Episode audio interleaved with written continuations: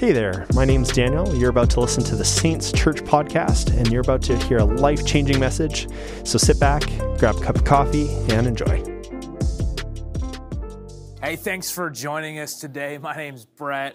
Once again, it's such an honor for you to spend time with us in this way as we dive into the scriptures. We believe that the Bible is full of timeless truth for everyday life, and, and we base our lives on the foundation of the word that's found right here in the scriptures or, or the Bible. And uh, so, what we're going to do today is we're going to dive into God's word. We're going to start right at the very beginning in Genesis chapter 1, uh, we're, we're talking about this concept or the idea of the Trinity. So we're, we're diving into this idea. If you, if you need a title today, I know you're taking notes at home. And if you're not, you're scrambling right now to grab a notebook and a pen. We'll just hold on for just one moment, just so you can get what you need, your resources ready, so you can take some notes. If you're taking notes today, the topic of this talk is called The Trouble with the Trinity. The Trouble with the Trinity.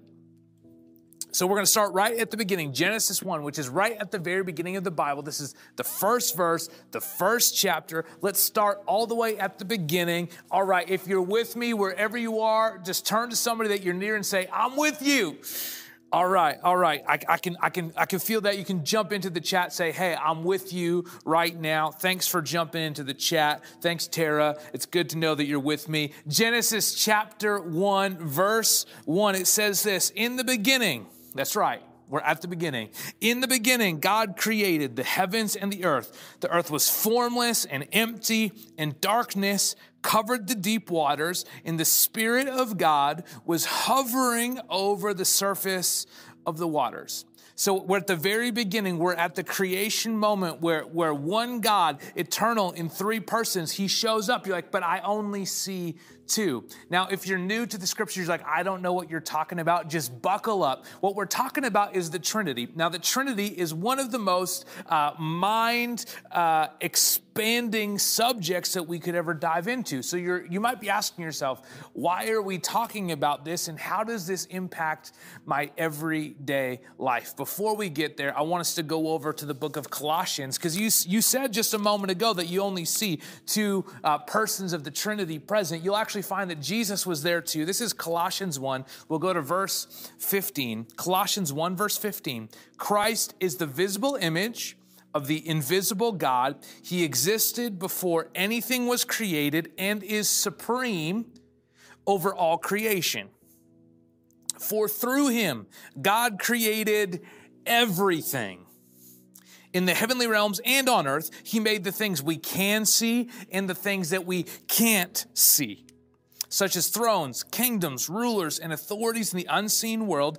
Everything was created through him and for him. He existed before anything else, and he, it's Jesus who holds all creation together. This is the behind the scenes footage. You wanted to know how it went down at creation. We have God the Father in the beginning. He created, the Holy Spirit was there. He was hovering over this, full of potential, this chaos chaotic, empty void. The Hebrew is tohu, bohu, chaotic, void without purpose. And Jesus spoke it into existence. The trouble with the Trinity, I mean, you can think about it in this way.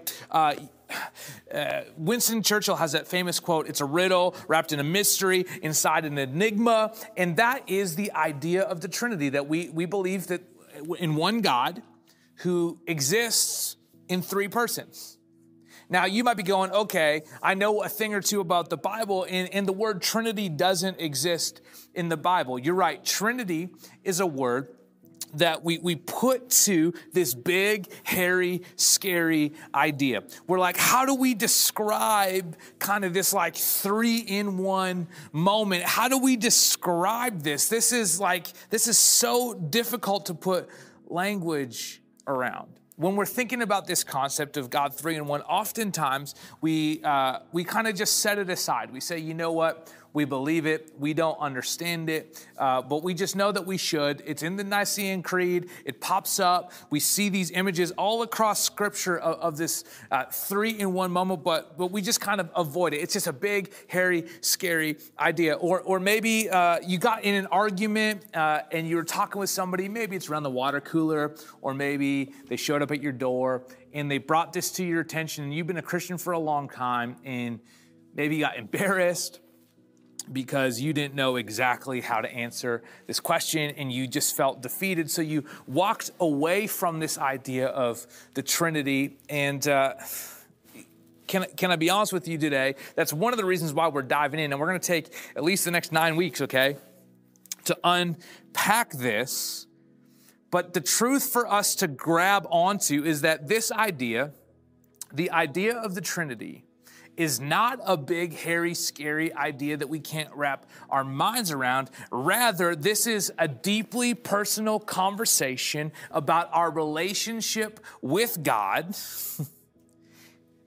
In other words, you could say, this is the story of God at work in our lives. The trouble with the Trinity is that we treat it like it's a problem that, that we, we, we treat it like it's so far from us, that it's, it's so disconnected from our reality. But the truth is, it's the most intimate relational uh, concept or idea that we could wrap our minds around because it's talking about the way that God is actively at work in our hearts and in our lives. You are living right in the middle of the Trinity. And that's a little Easter egg, and we'll drop that there for later. We'll come back to that idea in the weeks to come. But okay, to dive in, maybe let's just start with a, a, a basic definition. This comes from James R. White. Uh, he wrote a great book called The Forgotten Trinity. Let's just start with this very basic definition. So, this is how we define the Trinity, okay? It's important to define our terms, to put some parameters on it. He says this Within one being, that is God, there exists eternally three co equal and co eternal persons, namely the Father, the Son, and the Holy Spirit. Okay, we're just gonna recap that one more time. This is our basic definition, okay? Basic definition of the Trinity. With one, within one being, that is God, there exists eternally three equal, uh, sorry, three co-equal and co-eternal persons, namely the Father, the Son, and the Holy Spirit. What we will come to understand is that, yes, these are big questions, but we're dealing with a really big God who has really big plan and a purpose for you. And we're talking about a really big idea that's deeply personal. And it might seem abstract, but what we're trying to do is do our best to put some language around it. Uh, the late Nobel laureate Niels Bohr said that physicists trying to describe the subatomic realm in everyday language were more poets than scientists. And so too are we. As we use our language, we use the English language to describe these God ideas. We are more poets than we are scientists, trying to put some terms around these relationships. Now, I want us to just study some scripture, okay? We're going to jump right in. Uh, and this is just a little glimpse. This is all we're going to start at Psalm 113. We're going to bounce back between the Psalms and Isaiah, and we're just going to set a little bit of a baseline, okay? If you're still with me, say, I'm there. Okay, I'm so thankful that you're still with me. And if you're just about to log off, just hold on for just just just two moments later. This is Psalm uh, 113 verse 5. Psalm 113, verse 5, it says, Who can be compared with the Lord our God who is enthroned on high? Who can be compared with the Lord our God who's enthroned on high? Let's, let's move forward. We're going to Isaiah 40, verse 18. To whom can you compare God? What image can you find to resemble him? Are you starting to pick up a theme? Who can compare to God? There's no one like him. There's no one like this three in one, co eternal, co equal God. There's, there's, there's no parameters for our direct comparison. Uh, we can look at uh, Psalm 35. With every bone in my body, I will praise you. Lord, who can compare with you? Who can compare with you? And then we look at uh, Isaiah 40, verse 25. To whom will you compare me? Who is my equal? asks the Lord. And this is a repeated refrain in the book of Isaiah. Chapter after chapter, line after line says, Who can you compare with me? Now, we can really dive into this in Isaiah 55. Isaiah chapter 55. This is so good. I'm so excited uh, that we're digging into this, and, uh, I'm hoping you're following along, that you're tracking. This is Isaiah 55. We're going to look at verses 8 and 9. My thoughts are nothing like your thoughts, says the Lord. And my ways are far beyond anything you can imagine. We're talking about God who is eternal, who's co equal, three in one and three persons, who is the center of the universe, and who our lives revolve around. And when we accept Jesus into our lives, we now enter into this circle, the center of the universe. And in some strange way, you could almost say that the universe revolves around you. You know, uh, we've confirmed your suspicions that the universe revolves around you, but in a way that you did not anticipate or expect. This is a quote from Dr. Darrell Johnson. He's a professor at Regent. Uh, he says this For when we enter into the intellectual process by which the church arrived at the Trinity, we very soon discover that we are not thinking human thoughts about God, we are thinking God thoughts about God. Think about that for a moment. We're not thinking human thoughts about God, we're thinking God thoughts about God. There's, there's a, a, very real chance that as we continue to dive into this subject, and we've got groups that are meeting online that are diving into these conversations, that there's an expansion of our heart, our soul, and our mind as we go, wow, how does this all work? And we're just scratching the surface. What's happening is that we're beginning to think God thoughts about God we're, we're taking those four verses, five verses, you know, in, in, in the Psalms and in Isaiah, we're jumping off of them and we're saying, listen, who can compare to God? There's no one who can compare to him. And so his ways are higher and so much bigger than I could even imagine, that I could even hope or dream. I couldn't even think this stuff up. And yet, while we're caught up in the magnitude of this theological concept that seems difficult, we begin to understand that we're living this. And it's right in the middle, this big idea. We're living this reality right in the middle of our everyday lives. So here's what I, what I want to do I want to lay a couple foundation stones, three uh, to be exact.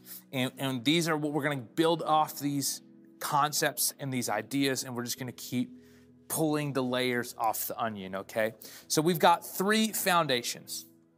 Three foundations that our faith is built on, three foundations that uh, backed up entirely by Scripture, and we're just going to list them uh, quickly, and then we're going to start just again peeling off the layers of that onion. Okay, number one, we've got three foundations. The first foundation is this there is only one God.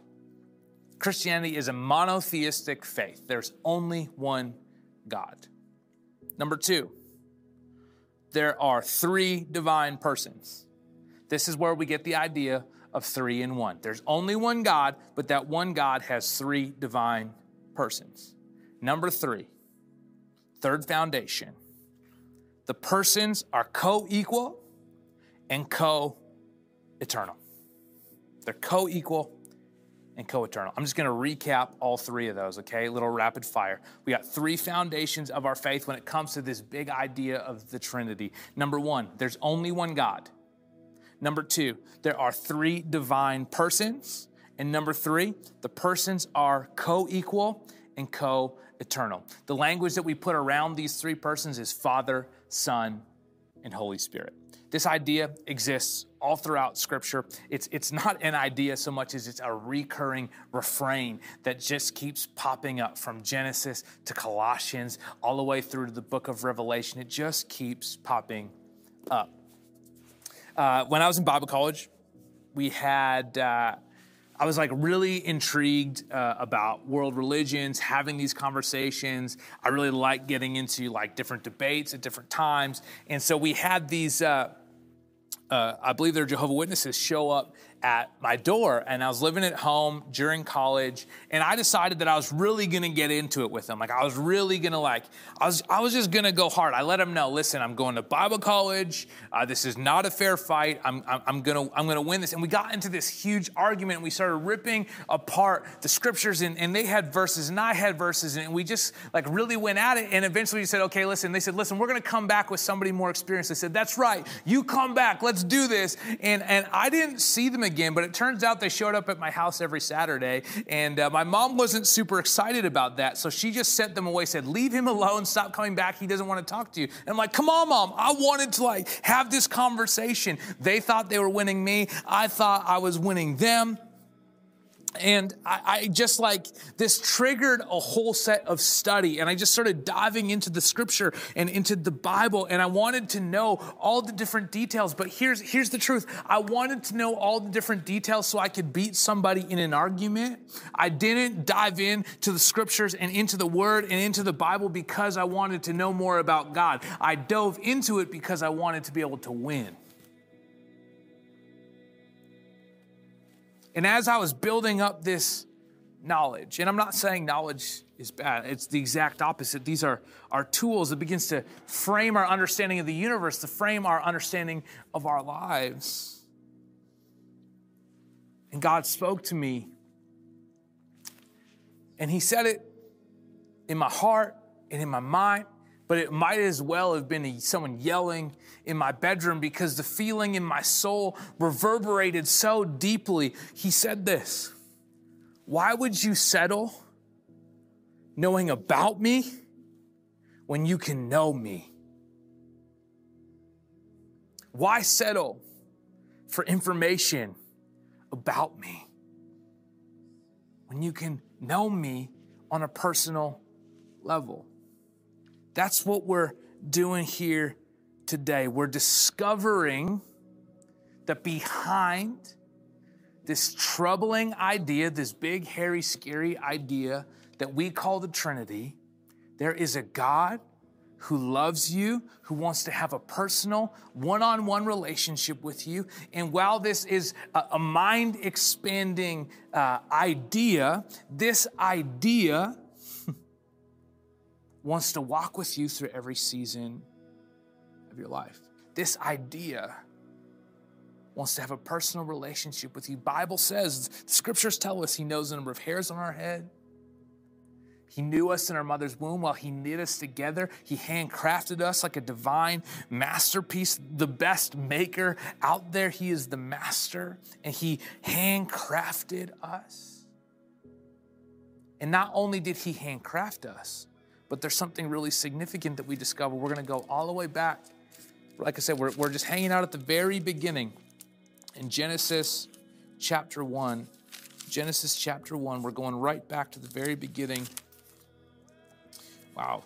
Genesis 1. This is a brand new Bible, and all the pages are sticking together, and that's a bit of a, a rookie move there, uh, you know, using the brand new Bible. This is uh, Genesis 1 26 and 27.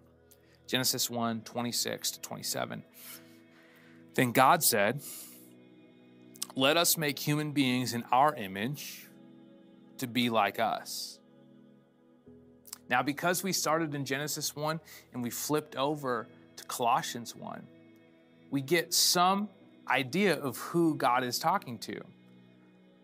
What we discover here is God the Father is talking to the other members of the Trinity, the members of his community who are co equal and co eternal. And he's saying, we're going to make man and humans just like us in our image. They will reign over the fish in the sea, the birds in the skies, the livestock, all the wild animals on the earth, and all the small animals that scurry along the ground. So God created human beings in his own image. Hmm. Let us let us make human beings in our image. So we are created by the creator of the universe, the Trinity, the Father, the Son, and the Holy Spirit in their image So it's no surprise that we discover later in Hebrews that we're actually what's called trichotomous. We are three parts body, soul, and spirit. We're made in his image. So that shouldn't surprise us. What we come to understand is that we were knit together and we were crafted by a community, by the essence of love itself. He knit us together, He put us together, He made us in His image, and He made us with the intent to have relationship first with Him and then with one another, that the idea of the Trinity is not a theological abstract concept, but is in fact a deeply personal connection to the Creator of the universe. That as we lean into this, we're actually leaning into our relationship with the Creator of the universe. Track with me here in Genesis uh, 2, verse 18. In Genesis 2, verse 18, it says, Then the Lord God said, It is not good for the man to be alone. It is not good for man to be alone. Why would he say that? Because he, God speaking, the creator of the universe, Father, Son, Holy Spirit, made us in his image to be a part of relationship, to be a part of community. He, he made us in that way. He made us with those desires. He says, Listen, I know from experience it's not good for man to be alone. And you're saying, Well, hold on. What do you mean he knows from experience? He knows because he knows what the definition of relational love is because he, that is his very very essence. God is love. Not the idea that you have thrust upon romantic love, but He says, I am the essence and definition of love, created for relationship, created for the for community. That's who we are. Dr. Darrell Johnson really extracts this thought. He says, It is because we are created in the image of the Trinity that loneliness is so crushing. Come on, wrap your mind around that. It's because we are created in the image of God, the image of the Trinity, that loneliness is so crushing.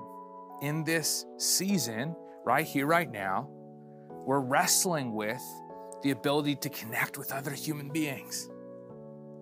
We're trying to grapple with digital ways to have analog relationships. And did you know that that little nagging feeling inside of you is like this little beacon that's pointing you towards the Trinity. You know, we have this saying, you know, there's a God shaped hole inside of each and every one of us. And I believe that. But I also believe that that desire for us to be connected, that, that in itself is the fingerprint of God on your life. Let's look at 1 John 4, verse 8. This is New Testament. This is not the Gospel of John. This is First John. Uh, it happens way later.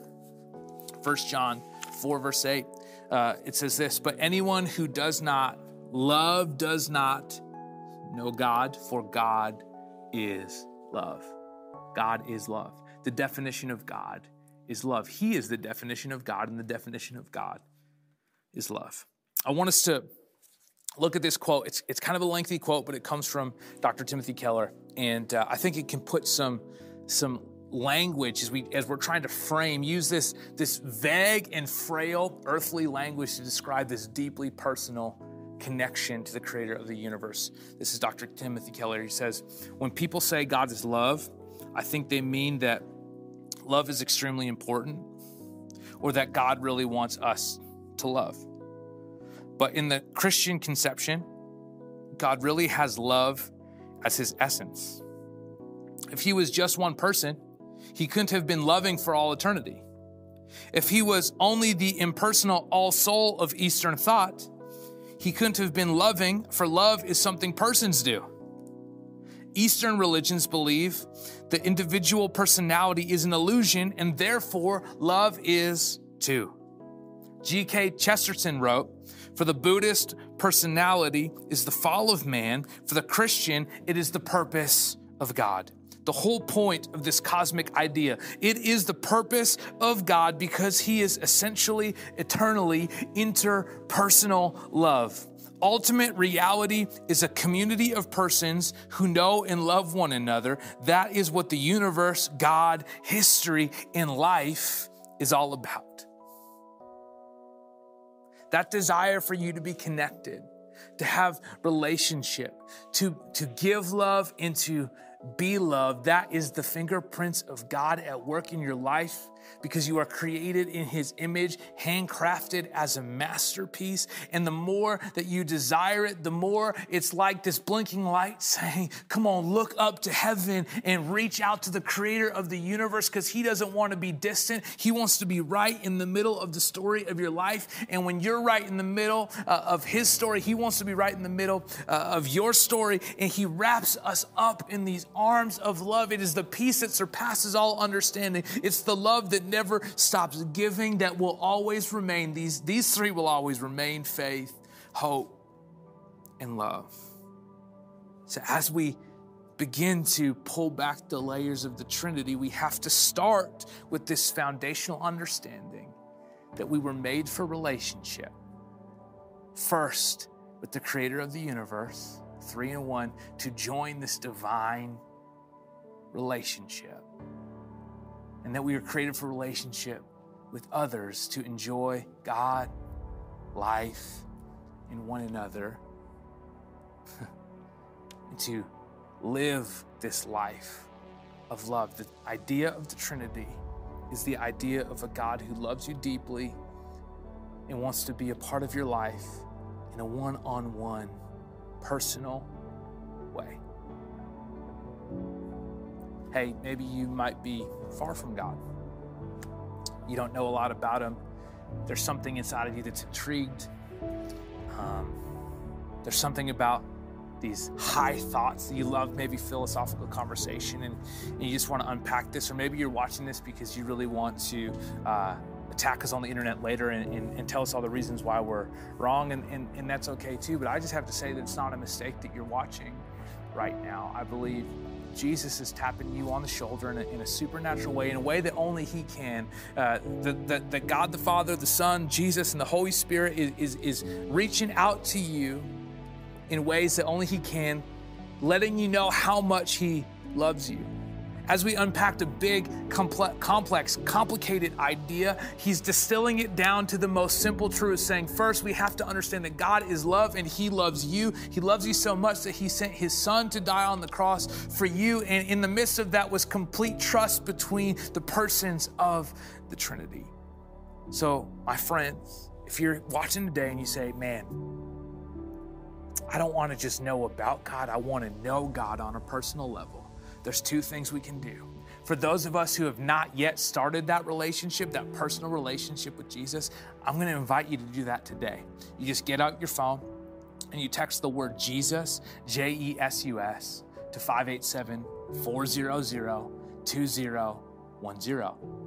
Now, for those of us who have been around church or the Bible or Christianity, and there's something inside of you that's aching for more, that's desiring more. God is calling you deeper. And this next season, this next journey, this nine week journey is Him drawing you near to Himself and Him drawing near to you. It's going to take some surrender, it's going to take uh, us understanding the essence of who He is, and His desire is deeper, personal, one on one relationship. And if you want it, He wants it, and He wants to connect with you you in a way that you never thought possible. There's someone watching today that says, I've always heard stories and I always thought that I never measured up because God didn't connect with me in that way. Uh, can I tell you, Jesus wants to let you know that it was never about you measuring up. He's going to connect with you in a way that only He can, in a way that only you can understand because your relationship with Him is as unique as the fingerprints on your hand. What He's done with somebody else or how He connects with others is, is not how He's going to connect with you. There's themes and there's overtures that reoccur occur, but He wants to go deeper with you in this season. Come on, I'm so excited about this journey as we learn to embrace mystery. Thanks for listening to the Saints Church podcast. Tune in next time for another great word.